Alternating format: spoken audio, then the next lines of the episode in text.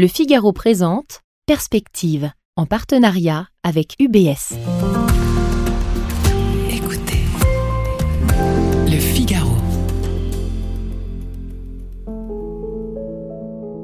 Perspective, regard sur une économie en mouvement, épisode 3, entreprises et investisseurs, deuxième partie. Dans le précédent épisode de Perspective, nous avons commencé à dresser un état des lieux des rapports entre entreprises et investisseurs. Les entrepreneurs que nous avons interrogés ont pointé du doigt la pression du court terme qui pèse sur leurs épaules. Ils ont aussi insisté sur la définition de leur raison d'être. Notre regard s'est ensuite porté sur les fonds d'impact. Ces fonds d'investissement atypiques qui ne se contentent pas d'injecter de l'argent dans des entreprises, mais qui poussent les dirigeants à progresser dans leurs pratiques environnementales et sociales. Et ça donne de l'espoir. Mais l'investissement à impact ne représente malheureusement qu'une infime partie des encours au niveau mondial. La partie semble donc se jouer ailleurs, auprès des grands acteurs de la finance et notamment des grands gestionnaires d'actifs comme Amundi, BlackRock, Vanguard, Fidelity. Tous ensemble, ils gèrent 37 000 milliards de dollars d'actifs, 13 fois le PIB de la France. Comment ces grands gérants de fonds fonctionnent-ils? Quelles sont leurs politiques en matière sociale et environnementale? Quels sont les outils financiers complexes qu'ils peuvent mettre au point pour investir de façon plus responsable? Je suis Keren Lanchner, journaliste au Figaro, et dans ce troisième épisode de Perspective, je vous emmène à la rencontre de Cécile Cabanis, Henri Lachman, Fanny Picard, Brice Rocher, Tatiana Jama, Frédéric Samama, Alain Grandjean et Rodolphe Durand. Nous ouvrons notre enquête en nous penchant sur le cas d'Amundi. Amundi est le premier gestionnaire d'actifs français et européen. Côté en bourse, il gère plus de 1500 milliards d'euros. Frédéric Samama est à la tête de l'investissement responsable chez Amundi. Sa fonction, c'est en quelque sorte de verdir les investissements de ce géant de la finance européenne. Il nous a d'abord présenté la vision du groupe sur la politique nouvelle que doivent mener les entreprises. Frédéric Samama. Nous pensons que les entreprises ont un rôle à jouer de cohésion sociale. Ça s'exprime par exemple sur le fait qu'on souhaite que le ratio entre la rémunération du CEO et la rémunération moyenne des salariés ne soit pas excessive. Autrement, euh, c'est porteur d'inégalité. On est très sensible à la présence des salariés au capital ou à la gouvernance de l'entreprise, ou une forme d'association à la création de richesse, parce qu'on sait que depuis les années 80, euh, la création de richesse a surtout été allouée vers les actionnaires au détriment des salariés. On est sensible aussi à ce que l'entreprise soit partie à la juste redistribution des richesses, et cela passe par le paiement d'un impôt raisonnable. Donc sur tous ces grands thèmes-là, euh, nous avons des votes de conviction qui sont euh, porteurs de notre vue de la société, mais on croit aussi qu'il n'y a pas d'opposition avec la création de richesses pour nos investisseurs, puisque de plus en plus, la société inclut ces critères dans l'appréciation des entreprises. Donc il y a vraiment une solution euh, win-win, gagnante-gagnante, à la fois pour la société et les investisseurs. La philosophie de l'investissement responsable, c'est donc de chercher le gagnant-gagnant, attirer toujours plus de capitaux, générer des rendements solides en misant sur des sociétés qui se préoccupent de leur impact sociétal. Si les grands fonds ont un pouvoir d'influence, de persuasion vis-à-vis des entreprises dans lesquelles ils investissent, ils ont aussi une autre arme en main et de taille, la finance comme un outil. Car en innovant, ces acteurs peuvent aussi inventer de nouveaux outils financiers compatibles avec les préoccupations écologiques. Voici un premier exemple donné par Frédéric Samama. Dès 2011, un de nos clients, le fonds de pension public AP4, nous met au défi de trouver une solution pour réduire les risques climatiques dans son portefeuille. Il nous dit voilà, vous venez de me convaincre et maintenant trouvez une solution pour 5-10% de mon portefeuille, sachant que je gère 35 milliards d'euros. Et on cherche et on trouve rien. Rien n'est disponible pour une telle masse pour un investisseur. Et donc comme il n'y a rien de disponible, on se dit qu'on va l'inventer.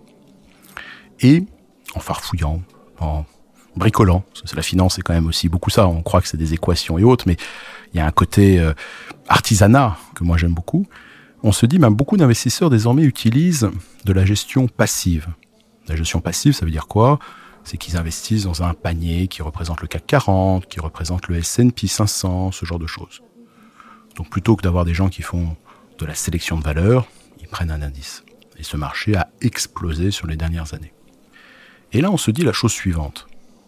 Sur tous ces indices, certains de ces euh, éléments, certaines des valeurs qui constituent ces indices, en vérité, sont exposés au risque climatique.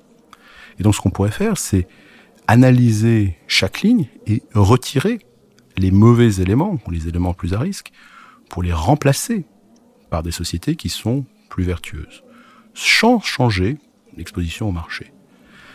La version la plus facile de le comprendre, c'est comme le Coca Light. Vous avez pris le sucre, vous avez retiré le sucre, vous avez mis de l'aspartame, vous n'avez pas changé le goût, mais votre docteur est content parce que vous avez réduit votre consommation de sucre. Mais là, c'est la même chose. On a retiré de l'exposition au risque climatique. Et là, ce qui est incroyable, c'est que ce qu'on développe comme un prototype en 2011 pour AP4, qu'on accélère pour le FRR, le fonds français, en 2014, d'une part, se propage à travers la planète.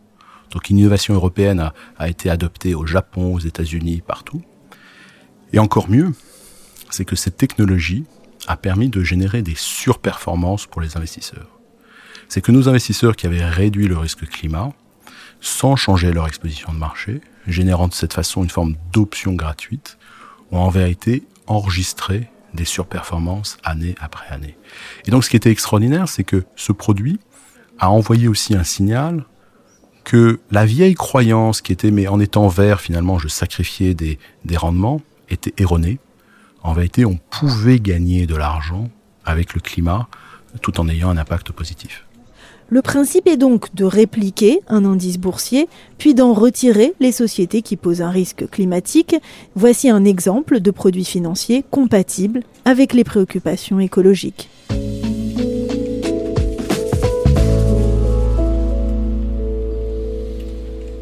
Vous avez sûrement entendu parler des Green Bonds, une autre innovation financière de ces dernières années.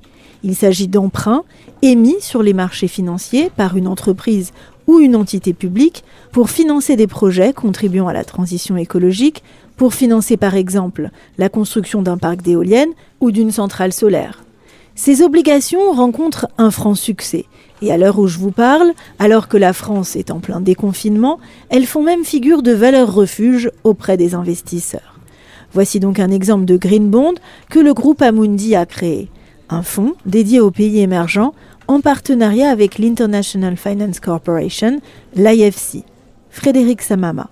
L'opération euh, que nous avons montée avec l'IFC, filiale de la Banque mondiale, pour inventer une solution qui voulait traiter la question de l'investissement dans les infrastructures dans les pays émergents. C'est une question fondamentale. Parce qu'on sait qu'on ne gagnera la bataille contre le climat pas en mobilisant que les pays développés, mais en mobilisant aussi les pays en voie de développement. Et ceux-ci souffrent d'un manque de flux de capitaux pour financer les infrastructures euh, vertes euh, dans leur pays. Comment est-ce qu'on a fait ça? Concrètement, on a analysé pourquoi il n'y avait pas cette bonne allocation de capital entre pays développés et pays en voie de développement. Fondamentalement, il y a deux raisons.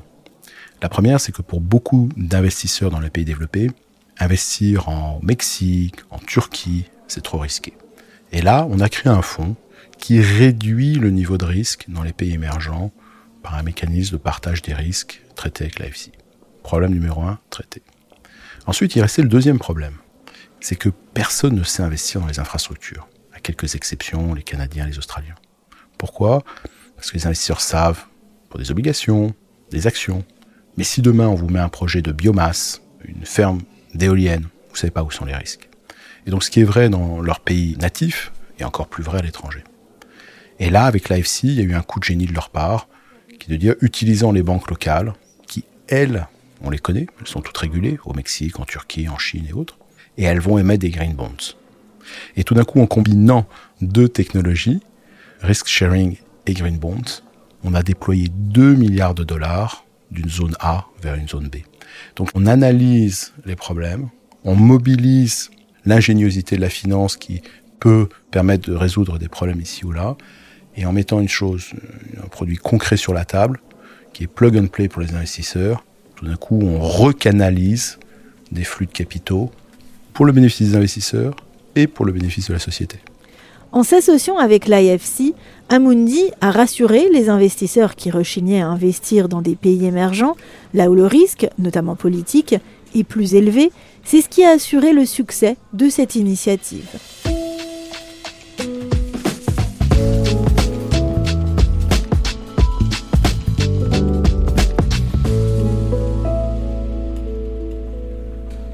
Même aux États-Unis, réputés moins sensibles que l'Europe au problème du réchauffement climatique, les géants de la finance changent d'attitude et font évoluer leur stratégie. Le numéro un mondial de la gestion d'actifs, l'américain BlackRock, quatre fois plus gros qu'Amundi, en est l'illustration la plus marquante.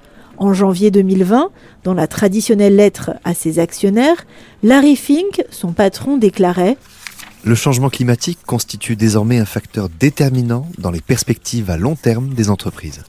En septembre 2019, lorsque des millions de personnes sont descendues dans la rue pour exiger des actes contre ce changement climatique, nombre d'entre elles ont évoqué son impact significatif sur la croissance économique et la prospérité. Un risque que les marchés, à ce jour, tardent à refléter.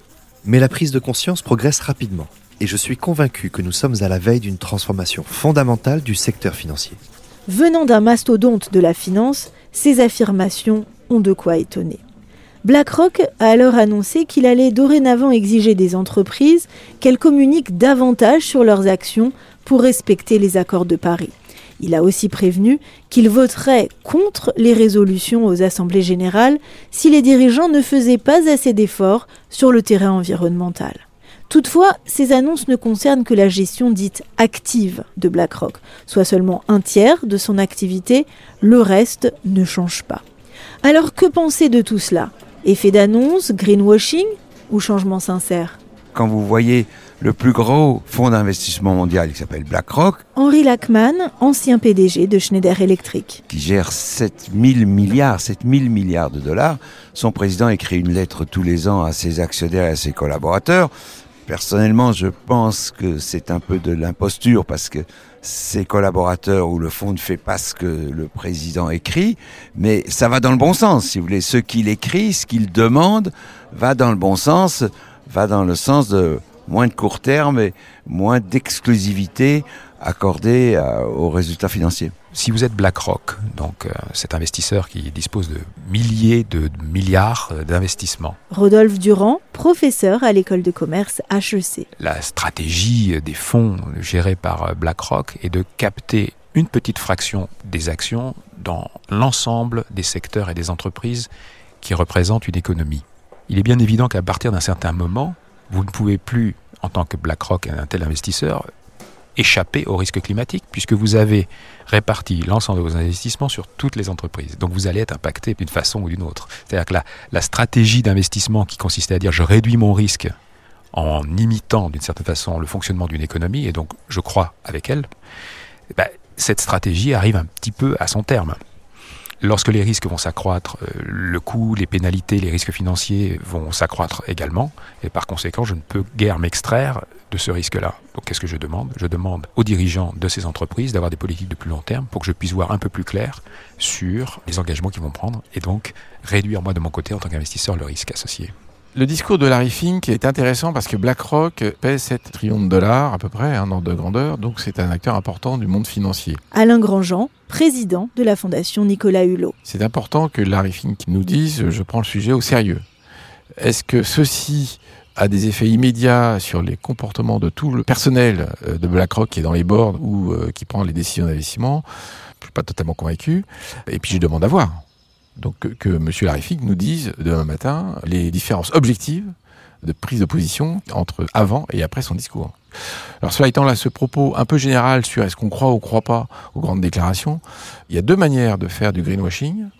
La première manière, c'est de dire des choses et de pas faire ce qu'on dit. Puis il y a une deuxième manière un peu plus subtile, qui est de poser des actes, mais qui sont en fait totalement marginaux sur le sujet dont on parle.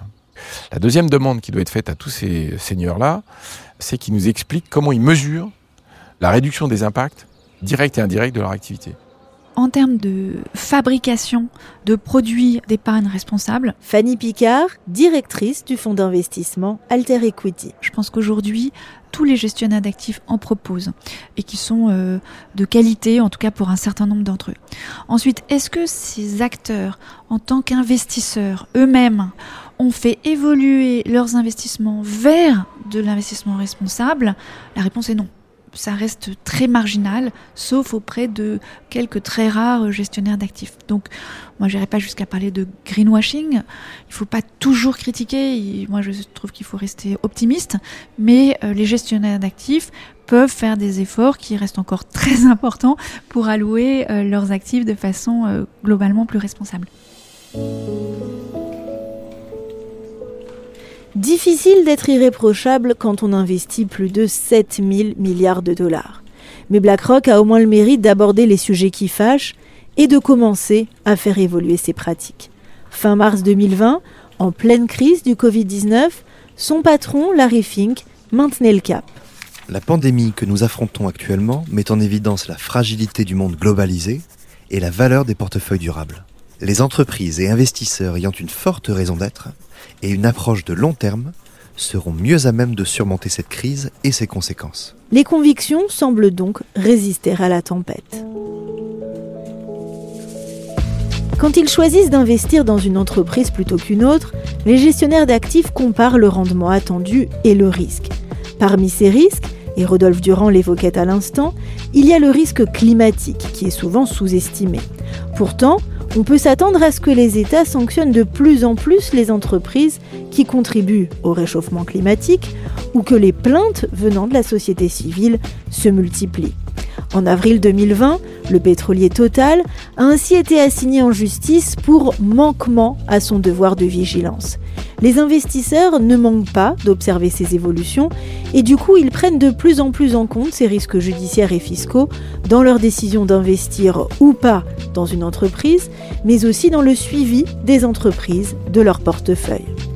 Après une courte pause, nous nous pencherons sur le jeu des labels et des certifications qui, à l'échelle mondiale, structurent les efforts des dirigeants et des actionnaires.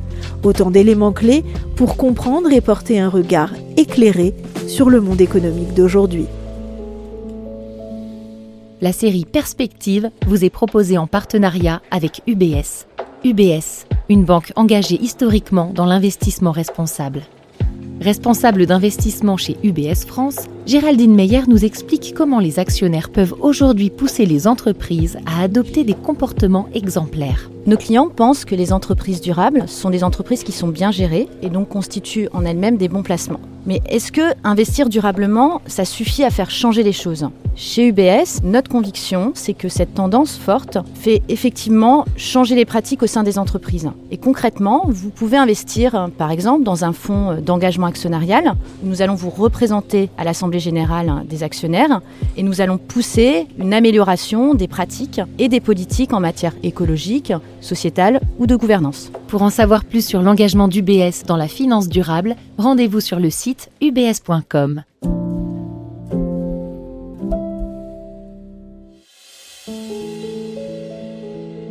À travers la série Perspective, Le Figaro se propose de porter un regard sur l'économie qui traverse une période de questionnement, de changement. Les entreprises et les investisseurs font évoluer leurs pratiques pour améliorer leur empreinte sur la planète et favoriser une meilleure répartition de la valeur entre les parties prenantes. À ce titre, un investisseur a besoin de pouvoir évaluer, mesurer les externalités négatives des entreprises de son portefeuille. Une entreprise a besoin, elle, vis-à-vis de ses salariés et de ses clients, de savoir où elle en est. C'est un gage de transparence et de crédibilité. Il existe pour cela des agences de notation ou des organismes à but non lucratif qui évaluent la performance environnementale et sociétale des entreprises. Des notes sont données sur la base de différents critères liés à l'empreinte carbone, aux pratiques managériales, à la parité, à la mixité, et les entreprises obtiennent en contrepartie des certifications, des attestations ou des labels. Bicorp est l'une de ces certifications. Son slogan Ne pas chercher à être la meilleure entreprise du monde, mais à être la meilleure pour le monde. Plus de 3300 entreprises sont aujourd'hui certifiées Bicorp, parmi elles Natura, Patagonia, mais aussi Danone. Cécile Cabanis, directrice financière de Danone, nous explique comment obtenir une telle certification. Alors c'est quoi une B Corp C'est une certification que vous obtenez. Il y a un questionnaire de 200 questions sur la façon et votre comportement quand vous faites votre business. Il y a des sujets d'empreinte euh, écologique, il y a des sujets carbone, il y a des sujets euh, humains. Et après vous avez un score et si vous avez un score d'au moins 80 sur 200, vous êtes certifié B Corp. Aujourd'hui, il y a tellement de labels qui existent que euh, tout le monde est perdu. Tatiana Jama, directrice de la start-up Levia. Et en même temps, tout le monde a quand même envie de les avoir. Et moi, ce que je trouve intéressant, c'est que euh, là où, encore une fois, euh, il y a quelques années, euh, il fallait absolument atteindre un certain chiffre d'affaires pour faire la une des échos ou du Figaro. Et je pense que cette année, la guerre est plutôt à qui va ou pas avoir le label B Corp. Et ça, je trouve ça super intéressant. Parce que on ne peut pas attirer des talents si on n'est pas à impact, entre guillemets, ou si on s'en soucie pas. Et qu'aujourd'hui, il y a une telle guerre des talents, notamment dans le numérique, qu'on est obligé de passer par là pour avoir les meilleurs et donc pour faire en sorte que sa boîte aille euh, au next level. Sans les meilleurs talents, on n'aura pas le meilleur produit et on n'aura pas la boîte euh, qui réussit évidemment le mieux. Donc les labels privés, c'est intéressant. Alain Grandjean, président de la fondation Nicolas Hulot. Le label Bicorp n'est pas inintéressant dans la mesure où il permet d'objectiver un peu ce que fait Danone. C'est des labels de droit privé qui sont pas forcément suffisamment mordants. En revanche, c'est utile d'avoir des labels très exigeants. Et donc ça n'aura d'intérêt, ces labels, que si, un, ils sont très exigeants, un peu mordants. Prenons un exemple très très connu euh, en matière d'évasion fiscale et d'optimisation fiscale. Si le label ne prend pas en considération ce genre de données, il est mauvais, il est très insuffisant.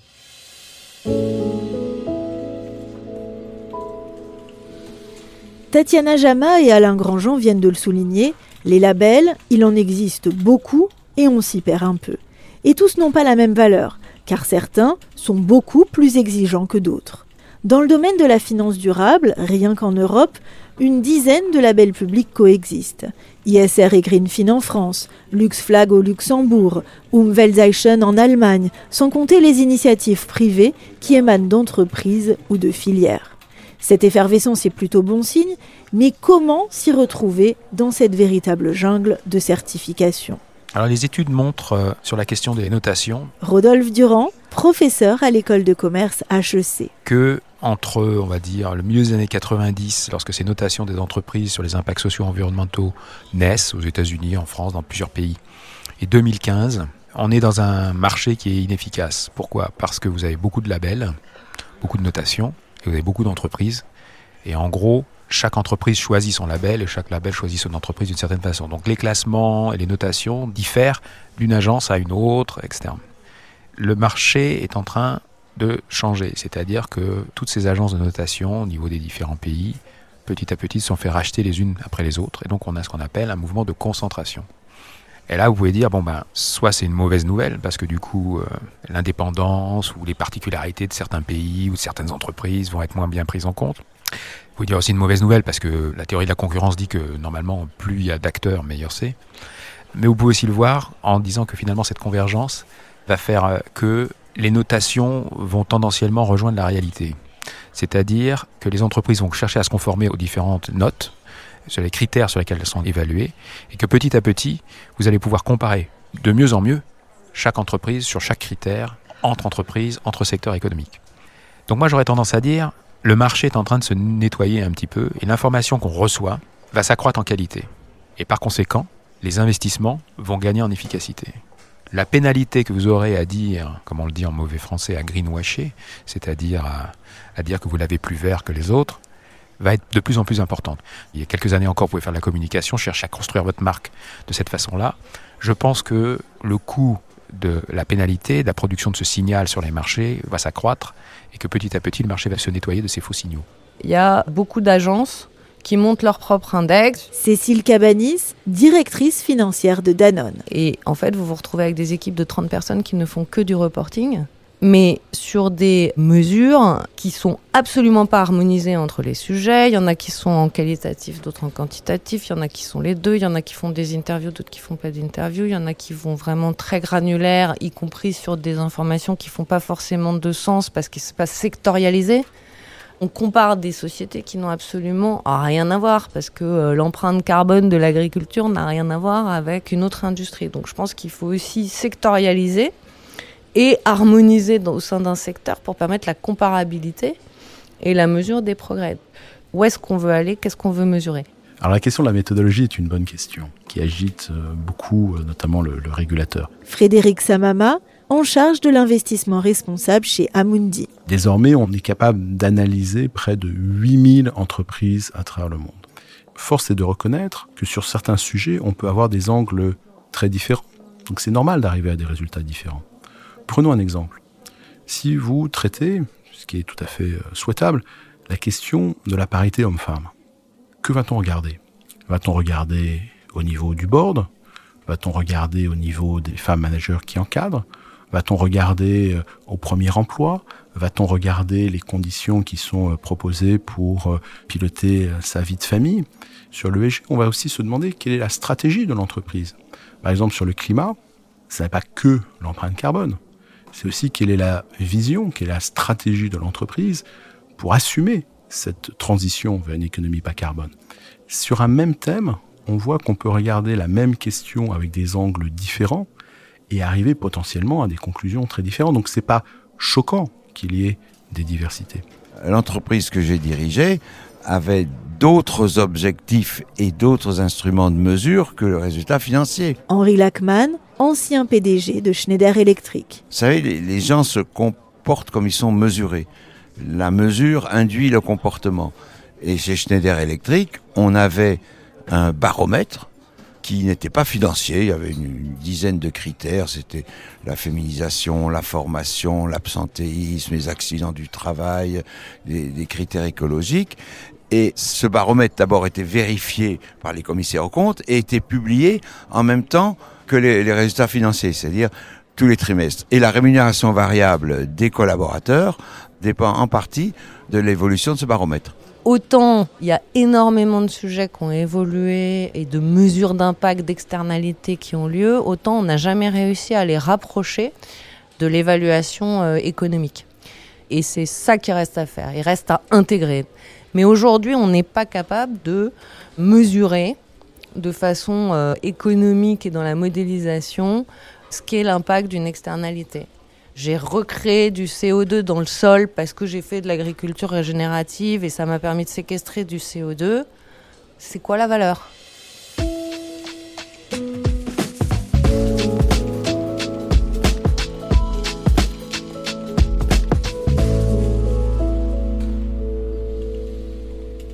Beaucoup de critères, beaucoup de labels et un peu de confusion donc. Mais l'unique juge de paix, c'est l'évaluation de l'impact. Mesurer les externalités négatives d'une entreprise, mesurer l'impact positif des mesures qu'elle met en œuvre pour améliorer son empreinte. Malgré les efforts déjà réalisés par certains groupes, des pans entiers de nos économies restent très polluants. L'exploitation pétrolière, le BTP, l'élevage intensif, les transports.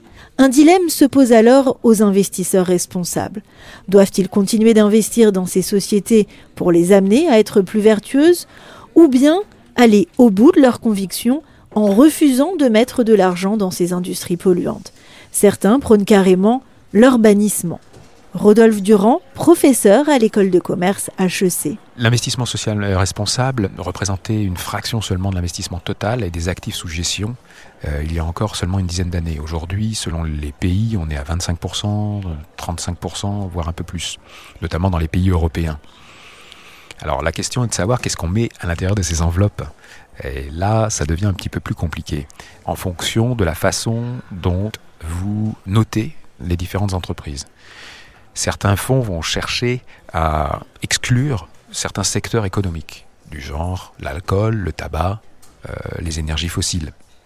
En faisant cela, la théorie financière vous dit que vous accroissez votre risque d'une certaine façon. Mais c'est à l'épargnant, si c'est un fonds auquel l'épargnant a accès, ou l'investisseur, qui prend ce risque d'une certaine façon. D'autres produits, d'autres fonds vont dire non, moi je ne veux pas exclure euh, quiconque, tout le monde fait son chemin à son rythme, et donc par conséquent, ce que je vais retenir parmi les différents secteurs, y compris l'alcool, y compris les énergies fossiles, je vais retenir le meilleur. C'est ce qu'on appelle la stratégie de best in class, donc le meilleur de la classe, c'est-à-dire le premier par rapport à certains types de critères. Donc ça veut dire que dans le pétrole, par exemple, l'exploration, l'exploitation pétrolière, ben vous allez noter et utiliser des systèmes de notation qui vont classer euh, Chevron aux États-Unis, Exxon, euh, Total et les autres, et vous allez dire, eh bien moi je ne vais investir dans celui qui est le meilleur. Nous, chez Amundi, ce qu'on croit beaucoup, Frédéric Samama, c'est que on a besoin de tous les secteurs. Et que ce que l'on veut, c'est que chaque secteur prenne sa part, soit partie à la solution du réchauffement climatique. Donc on n'est pas en faveur du bannissement de secteurs. Et puis en plus, euh, quand on regarde le climat, qui bannir? C'est euh, le pétrole, les utilities, l'aérien, le mining, euh, les vêtements. Enfin, il y a un moment où on ne sait plus très bien où s'arrête le bannissement. Mais ce qui est important pour la société, c'est quoi? C'est que chaque secteur fasse sa mue. Et donc, il faut qu'on les accompagne. Et donc, c'est vraiment l'approche qu'on a chez Amundi, une approche dite best in class, et une approche qui est dans le dialogue et qui est de dire, par rapport à vos pairs, il est possible que vous soyez en retard, ben donc accélérez et auquel cas vous serez reconnu. Donc on crée vraiment une forme de compétition au sein de chaque secteur pour accélérer la transition vers une économie bas carbone. Aujourd'hui, on sait mesurer économiquement que les résultats financiers. Cécile Cabanis, directrice financière de Danone. Et il faut vraiment qu'on arrive à faire évoluer la façon dont on modélise et dont on valorise les entreprises dans nos conversations, dans les bonus, enfin que tout le système puisse être vertueux pour que tout le monde ait le même agenda. Parce qu'aujourd'hui, il y a encore euh, des objectifs qui sont un peu contraires. Et aujourd'hui, c'est vrai que pour un investisseur, c'est plus facile de dire je n'investis plus dans tel secteur que tiens, ils ont réduit leur empreinte carbone de 50%, euh, quelle valeur j'associe à ça? Exclusion ou best in class, deux écoles s'affrontent et les débats se poursuivent encore. Le bannissement est plus satisfaisant du point de vue éthique, mais le best in class est peut-être plus pragmatique étant donné l'importance qu'ont encore ces secteurs dits polluants dans le fonctionnement de nos sociétés, à chacun de juger. Mais quel que soit leur secteur d'activité, les entreprises doivent aujourd'hui se réinventer pour entrer dans le fameux monde d'après. Il est évidemment plus simple pour une entreprise qui se crée de partir sur des bases saines. A l'inverse, pour les plus anciennes, les efforts à fournir sont considérables tant les pratiques sont profondément ancrées. Et la question du passage à l'acte peut s'avérer fragilisante économiquement, surtout d'un point de vue concurrentiel. Une entreprise a-t-elle donc forcément intérêt à se transformer avant les autres? Alors, est-ce que des entreprises un peu pionnières qui prendraient des positions un peu disruptives par rapport aux autres ne seraient pas en train de prendre le risque de se faire laminer par la concurrence. Alain Grandjean, président de la Fondation Nicolas Hulot. La question est vraiment bonne, mais elle se renverse. En gros, on a tort soit parce qu'on a raison trop tôt, soit parce qu'on a raison trop tard. Hein, et ça, c'est vrai dans toute l'histoire du capitalisme. C'est Schumpeter qui a théorisé la notion de création destructrice. Donc lui, il a bien montré que vous avez des vagues d'innovation successives et ceux qui ratent le train, ils sont morts.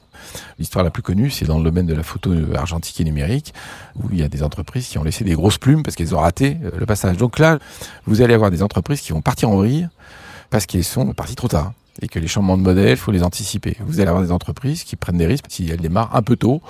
Donc ça va être ça le, le jeu qu'on va observer dans les toutes prochaines années. Et ça, ça me paraît vraiment extrêmement clair. Moi, je suis prof de stratégie. Rodolphe Durand. Donc, la question essentielle, c'est de savoir, entre les entreprises qui finalement ne prennent pas ces enjeux au sérieux et celles qui disent les prendre au sérieux, quelles sont celles qui vont survivre? Quelles sont celles qui vont développer un avantage concurrentiel et donc, par conséquent, l'emporter sur leur rival? Les études tendent à montrer aujourd'hui que les entreprises qui prennent ces sujets au sérieux, c'est-à-dire l'impact environnemental, l'engagement de leurs salariés, l'impact sociétal, ont un avantage en termes de recrutement des meilleurs profils, de rétention de ces meilleurs profils, d'esprit et d'espace de coordination à l'intérieur des entreprises, d'innovation, d'engagement, et donc au total, si on repense les éléments en termes de retour sur investissement, finalement ces entreprises dégagent un retour plus important. Elles sont plus innovantes, plus engagées, elles gèrent mieux les risques, et ce qui se traduit par une meilleure performance. Donc aujourd'hui, l'avantage concurrentiel est sur les entreprises qui sont en avance sur les autres. Mais demain, ce n'est pas nécessairement vrai. Si vous êtes un investisseur et que toutes les entreprises prennent ces sujets très au sérieux, ça veut dire que celles qui ne le prennent pas au sérieux vont avoir euh, de toute façon besoin de capitaux, etc. Et par conséquent, la rareté sera de côté des entreprises qui ne le prennent pas au sérieux. Donc certains investisseurs pourront être tentés de leur prêter parce qu'il y aura d'une certaine façon une prime à prêter à ces entreprises-là. Très souvent, on a tendance à penser en institution. Frédéric Samama, en charge de l'investissement responsable chez Amundi. Mais les changements se produisent euh, souvent par des êtres humains qui très souvent vont au-delà de leurs institutions et jouent leur vrai rôle de leader, c'est-à-dire qu'ils ont une vue sur l'évolution de la société et de leur propre industrie et emmènent leurs institutions.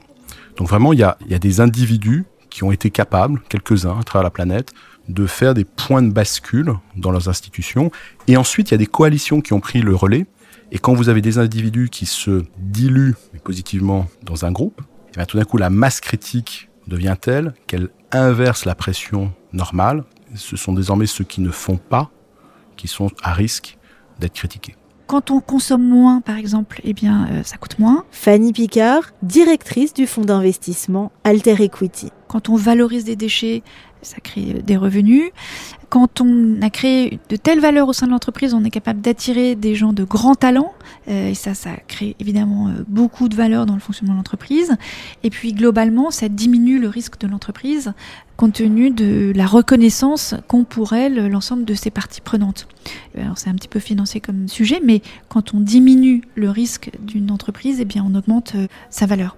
Donc globalement, ces éléments sont tout à fait créateurs de richesse pour l'entreprise, pour ses actionnaires. Et euh, on est très heureux de pouvoir démontrer euh, cet état de fait qui contredit totalement la culture financière classique, considérant que responsabilité et, rendement euh, s'opposent.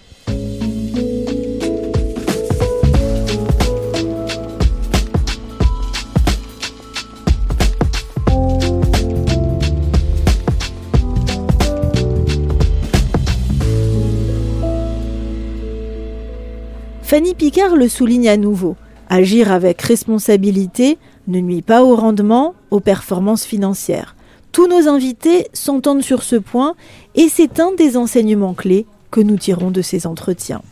En se souciant de son impact, l'entreprise devient plus économe en ressources, elle gaspille moins, elle améliore son fonctionnement et gagne ainsi en efficacité. Et en se montrant exemplaire dans son mode de production, dans sa gouvernance, elle attire de nouveaux talents en quête de sens dans leur travail. Le cercle paraît donc vertueux.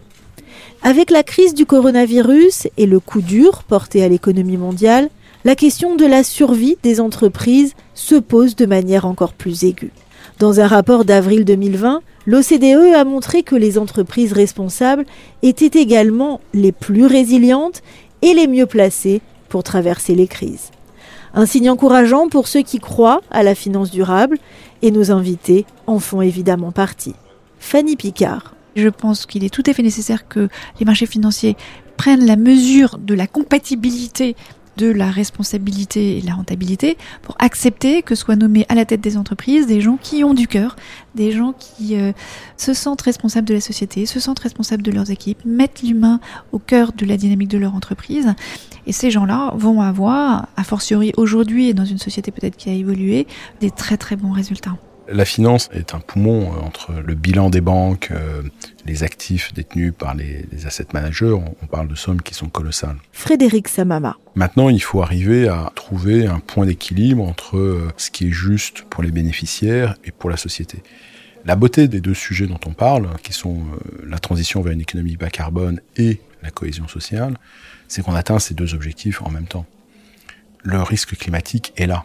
Et donc une société qui n'est pas préparée, montre bien que cette non-préparation à cette transition se translate potentiellement dans des risques financiers. Donc c'est notre job fondamentalement d'apprécier et en les appréciant de réallouer du capital et en réallouant du capital de faire pression sur les corporates.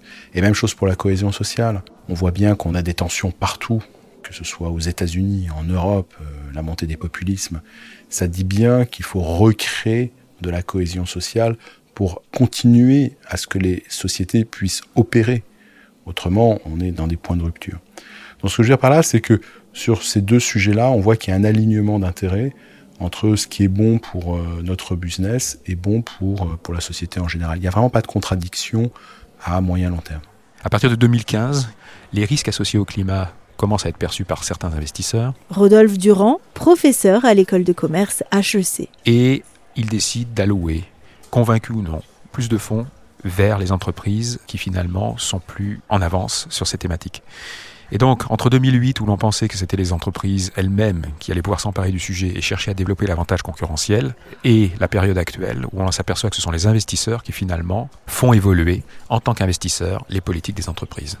Et donc, il ne faut pas oublier que le conseil d'administration représente notamment les intérêts des actionnaires. Donc, si les actionnaires eux-mêmes pivotent, ces dimensions vont être de plus en plus prises en compte.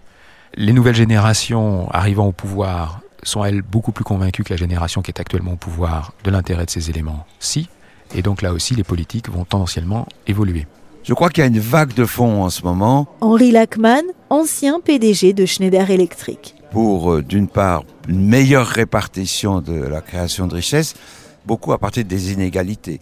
Je crois qu'il y a plus de soucis écologiques. Je pense qu'on tient un peu plus compte de la culture euh, locale mais c'est pas ceux qui sont au pouvoir qui, font ça, c'est plutôt les jeunes. Et je souhaiterais que les jeunes renversent la table. Mais très clairement, euh, la qualité de l'employeur compte maintenant autant pour le jeune que la qualité de. Je pense qu'une des forces qu'on a, notamment dans cette logique d'investissement entre entrepreneurs et fonds d'investissement, c'est que les très bons entrepreneurs vont choisir leur fonds d'investissement. Tatiana Jama, directrice de la start-up Levia. Et donc à un moment donné, là où euh, le diktat absolu était euh, de faire parler les fonds, et puis c'était eux qui choisissaient ou pas les projets euh, les plus profitables, là il y a un inversement qui à mon avis est très intéressant, qui est de se dire mais si vous ne financez que des équipes euh, d'hommes blancs, si vous ne financez euh, que euh, des projets qui sont pas sustainable pour la planète, si vous ne prenez absolument pas en compte la logique d'impact dans vos investissements, j'ai pas envie de vous avoir à mon capital. En fait, moi, je ne vais pas ouvrir mon capital à des gens qui, à un moment donné, ne s'imposent pas euh, les mêmes exigences que moi. Et moi, mes exigences, ça va être d'avoir évidemment des équipes mixtes diversifiées, euh, ça va être d'avoir du bien-être au travail, ça va être d'avoir un peu un impact sur la société, de faire attention à mon empreinte carbone. Et donc, je ne peux pas derrière avoir 30% de mon capital qui est euh, géré par des gens qui ne respectent absolument pas ces valeurs-là. Les entreprises sont en train de changer leur business model pour se pérenniser. Brice Rocher, PDG du groupe Rocher. Et les investisseurs voudront investir dans des sociétés qu'ils estimeront durables parce qu'elles euh, prendront en compte le bien commun. Et la rentabilité, bien évidemment. Donc, je suis plutôt positif. Je pense sincèrement, euh, mais ça c'est une de mes convictions personnelles, c'est que l'entreprise, finalement, c'est probablement l'un des meilleurs outils qu'on ait à notre disposition aujourd'hui pour adresser les défis qui s'offrent à nous. Finalement, quand on y pense, hein, l'entreprise, ça génère de l'intégration, de la diversité, euh, de l'impact, positif comme négatif, mais demain, euh, grâce au mouvement communautaire, euh, elles seront obligées d'aller vers de plus en plus d'impact positif, etc. Je suis plutôt optimiste. Mais ça, prend un peu de temps, mais bon, je suis plutôt optimiste.